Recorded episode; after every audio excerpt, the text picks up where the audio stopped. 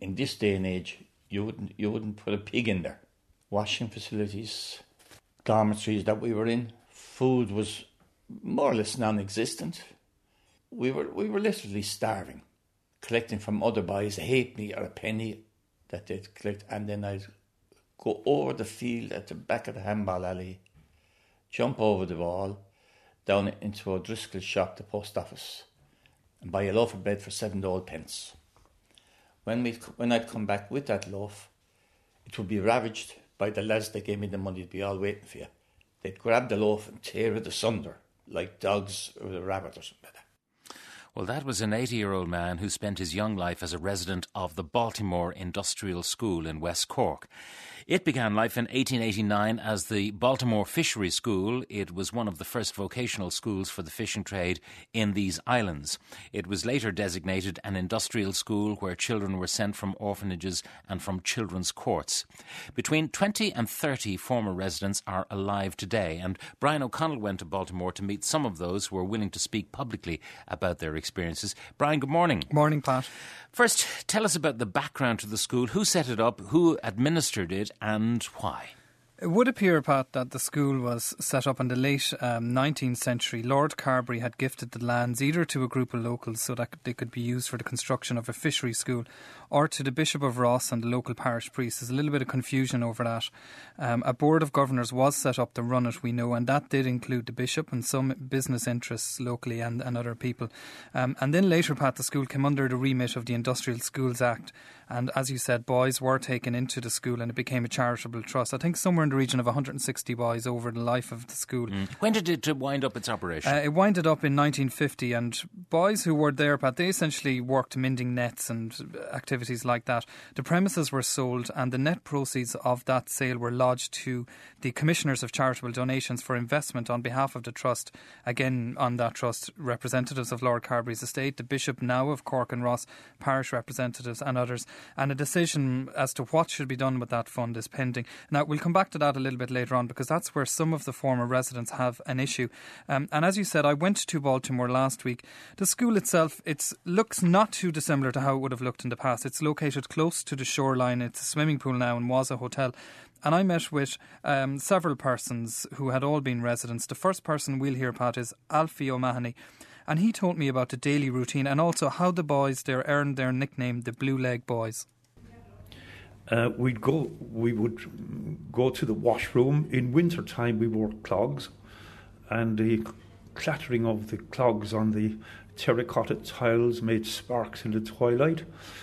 And in the washroom, we had ten towels and ten uh, wash basins, cold water, and there was a a hierarchy of preference with the big boys being first. But by the time 10 relays of people washed and dried themselves, with the towels were sodden, and we were fairly flea ridden at the time. There was, uh, we were monkey fashing, taking fleas off each other. Uh, we were, as it were, um, a herd. And uh, I'm afraid we were treated as such as well. Some of the conditions that I've read in relation to Baltimore, I mean, are quite shocking. That kids were called the Blue Leg Boys. Was this is fact? true. It, was the gen- generic name that local people had for us because when you have no heating and you have permanent dampness, especially in this part of Ireland where the rainfall is 65 inches a year, we had scant uh, clothes on the beds, and I'm afraid that the um, the, the incidence of being blue in colour was the reason why we were called blue legs. Uh, we used to wear clogs and ankle socks, but we had short trousers. In winter, when we were moving around, the local people would notice that we were blue with the cold. The Blue Leg Boys. Now, it was argued that the school was set up as a charitable institution, but the conditions sound anything but charitable. We can hear now how Alfie got to be in Baltimore. Actually, I was born out of wedlock, and at the time the, the, it was decided that my mother wasn't morally fit to bring me up. And after you got out at 16, then did you ever meet? No, I actually did something which was uh, taking into account the social mores of society. I passed, I drove in a car through the village where she was born, And I asked if there was any O'Mahony's in that village, and they told me that there used to be uh, many, but they said the nearest was about two miles away. So I went there, and within uh, minutes of meeting a lovely couple, um, four or five more came along. I think they phoned a few people that I looked like someone, and therefore I was curious. But I wouldn't tell them my mother's name and gave them the reason. Now, I, I came back to Ireland in 1957, and there's a lady who's well known in Ireland who had out of wedlock child, and from an altar she was called a slut.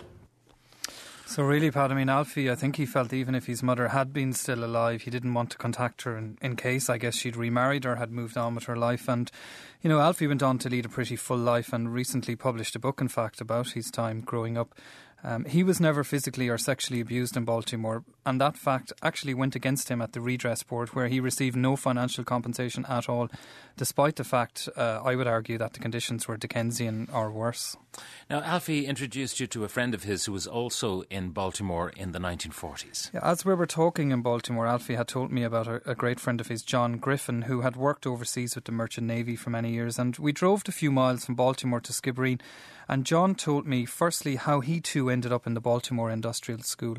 My mother couldn't keep five of us, you know, and um, so they sent her to to a women's laundry up in Dublin, and that was the last I saw of her. And they told me she was dead and gone. I thought, well, I'll find that out for myself, you know. So I went looking and looking, and I found her alive and well in Derbyshire, in England. Amazing, wasn't it? And she said, first thing she said, well, first of all, I went to the house and I knocked and she said, go away with you. She had a real Dublin accent, you know, get away with you, she said. Uh, come here, you, she said, come here, with Dublin accent. Are you John? I said, I am. I had a John, she said. You know, you have five sisters, she said. They're living down the road here. And uh, so I met them. And since then, 20 years ago, it was 20 years ago, they are all married. They had their own things to do, the children, everything. So we never saw each other again. You know, after that, we left them as long as they found. I found one brother, but he didn't want to know. But and in later life, when people asked you where you grew up, what did you say? I just said Dublin. I was born in Dublin, and I have a photograph I keep of the mother always. I keep it over there. She's I look at her every day. And I, she gave me the photograph, and I never forgot her. She passed on. I only had three glorious years with her when she passed on, you know. Isn't that incredibly sad? That was John. now, Brian, you mentioned earlier the issue of the trust fund. Some mm-hmm. of the proceeds relate to the sale of that industrial school. Um, the survivors from Baltimore would like to benefit from any monies that, that actually remain. Yeah, in fairness, Pat, Conor Ryan in the Irish Examiner has been doing a great series of investigative reports into this whole area, and he highlighted that this fund exists and that the survivors would like to benefit from it.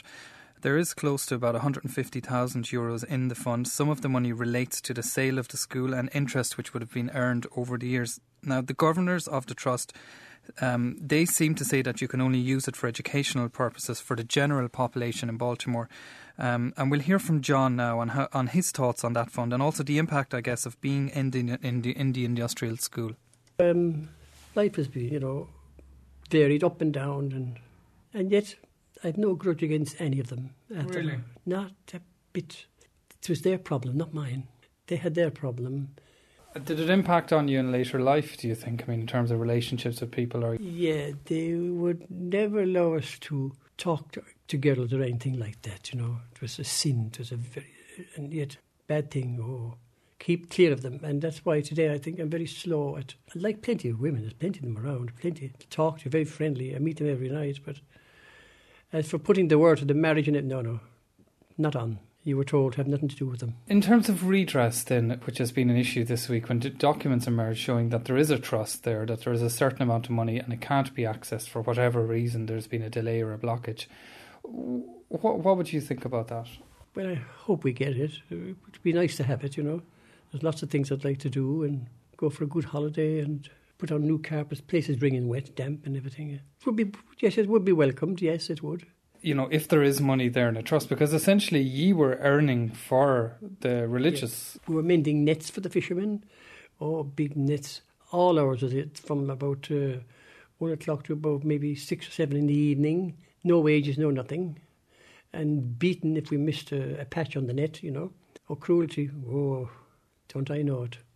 But can I ask you, Johnny? Um, Baltimore is a small village. Everybody in that village must have known what was happening. They hated us. They didn't like Baltimore boys. We used to go down begging, as I said, clean, because we cleaned out our bins and everything. And ah, as soon as they'd bake fresh bread in those days, they'd put them on the windows to cool off. But they didn't get time. We had them, and we cooled them off for them. The whole lot of us. They hated us. They didn't know where to cool their bread off, you know. So that was it. We cooled it for them, I tell you.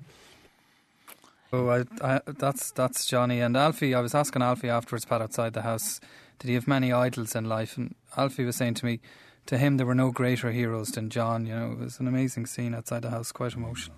You got on to the office of the Bishop of. Cork and Ross. Yeah, well, they say they really had no involvement in the management of the school, and that there does seem to exist a wish that it would be good if monies went to former residents, but legally they're prevented from doing so. I think because of the way this trust was set up. Um, so really, that money is lying in account in an account now while a solution can be found. And obviously, the remaining twenty or so residents are all in their late seventies, early eighties, and some of them are in a pretty bad way. Now, you met one other survivor. He described, first of all, to you what life in Baltimore Industrial School was like and some of what happened to the residents in Baltimore. Uh, playing facilities, none. Absolutely nothing. We stole bread that would come in on the train from, I think it was Bandon. We were beaten continuously. One of the, one of the staff, who was an ex Baltimore boy, who was in Baltimore previously, was brought back to work in the school. He slept at one end of the dormitory in a little room and he had his special clients, as we as I call them now anyway, where he just come up to your bed, come on. You couldn't refuse because he'd bit the neck off you. So you had to go down to his room and there he would carry out sexual acts on you. This went on continuously. It was reported, but no one listened why more people didn't commit suicide while they were in Baltimore or even afterwards with what went on there. It wasn't just one occasion, it was continuous. And we cried. How did he end Yeah. up in Baltimore? Well, I saw his arrest record, and he had been fostered from a convent, so presumably he was born out of wedlock. And later he was found on the streets of the city he was living in without a guardian or a foster parent nearby, so he was dragged into court. And for that crime, and I use that word in inverted commas, his punishment was to be sent to live the remainder of his youth essentially in the industrial schools, and he was three and a half years old. Three and a half years old. Yeah. Now, he didn't want you to use his name, Brian, or say where he was living, and he actually told you why. Why is it that you prefer not to be named and for the area that you're living in to be identified? I think it's the shame. It's the shame of having been in a place like Baltimore where you, f- you feel guilty because you were there. It wasn't my fault I was there. It was the fault of the authorities, maybe my mother, God bless her, wherever she is. And I just, I just don't like talking about it. Has anyone ever apologised to you? To me personally, no, never. The only one who's ever apologised was Bertie Ahern. Uh, he apologised on behalf of the people of Ireland. But as regards to anyone else, the answer was no. I mean, we were treated like dirt when we left the school. You know, we were outcasts. And if someone saw it, they'd say, Who's that fella? Ah, he's one of them yokes that came out of Baltimore. Uh, it was horrible, really, to be honest with you. Until you got used to it, like, you know. Now, in the last few years, you have um, got in touch with former people who were in Baltimore. There might be about 25 max left at the moment are still living. And so, and you went through the redress board, did you? What kind of an experience was that? I wouldn't go through it again for anything. It was degrading. Yes, I could say, probably could say it was in, inhuman the way we were treated, the questions we were asked, and the awards that were given. Now, I was given an award, I'm not going to say what it was, but it was more talking about. Now, for what we went there, if this was a present day occurrence that I personally went through in Baltimore, happening at the present day, I'd get millions out of it. Literally millions. It's not the money. So the abuse happened all over again. Uh, that's how he felt anyway, going Mm-hmm. through the redress uh, process. And it, it's not the money he really wanted. It's, I suppose, a recognition. But you pointed out there is that account related to the industrial school. It has the money which could be used to, to give a little comfort to these survivors. I mean, they are in their 80s. And it seems that for some reason, the way the trust was set up, nobody can access it. That seems to be the case. I mean, I spoke to the solicitors who were acting on behalf of the Trust, the Department of Justice, and many others. I understand the governors did make a proposal which would in some way benefit the survi- survivors, or if, if not them directly, maybe their grandchildren or their children could be provided with educational bursaries. But the commissioners for charitable donations rejected that idea again because it wasn't within the remit of the Trust. So it's really a logjam at the present, Pat. And meanwhile, these men who I mean, in my opinion, obviously they suffered most as a result of the existence of the school and should benefit, in my opinion, from any monies that might exist. Um, nobody has apologised to them. Reading through some of their correspondence, th- there isn't a whole lot of sympathy shown to them, I have to say. Um, and finally, look, I asked Alfie, who we'd heard from first, who he holds responsible for what he and the others went through. Any boy went into a seminary or wherever the Christian brothers are taught, none of them went in that they were going to beat up children. So one has to question what happened to them. And I believe the Jansenist philosophy, it wasn't philosophy, a Jansenist outlook within theology was Augustinian in its severity. It was penitential, self abnegation, and all of these things. But there was a Kilkenny saint called Saint Canice, and he actually said something in the sixth century which they'd never learned that penitence in extremis is a crime against Christianity.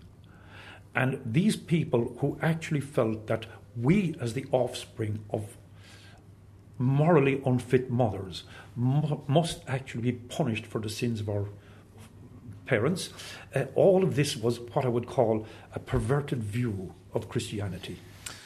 Do you know, Brian, th- there doesn't seem to be a huge amount of imagination at work here with a view to getting the money out of the trust. I mean, um, what did they say? Travel broadens the mind. Travel is the greatest education that one can have. I'm sure a lot of these men wouldn't mind a trip to whether it's Paris or Rome or Bangladesh, it doesn't matter.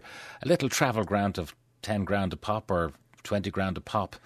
And I think the ironic You know, thing, you know, that, yeah. that, that, that could kind of broadly fit within the educational remit of this fund.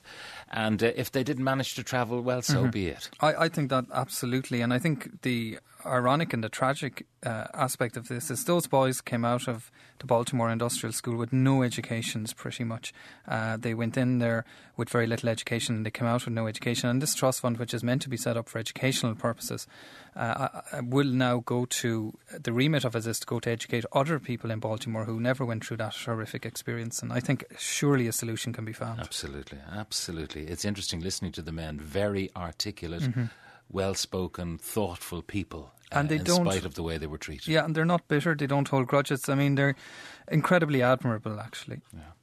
Well, let's hope something can be done. Eamon in Terranure says, I've said for years that society, including the media, was to blame for allowing child abuse by the clergy and others. The Blue Leg Boys is an example of this. Society knew but did nothing. It just christened them the Blue Leg Boys. What a sad country. No guts. Brian, thank you very much for a really terrific report. Thank you.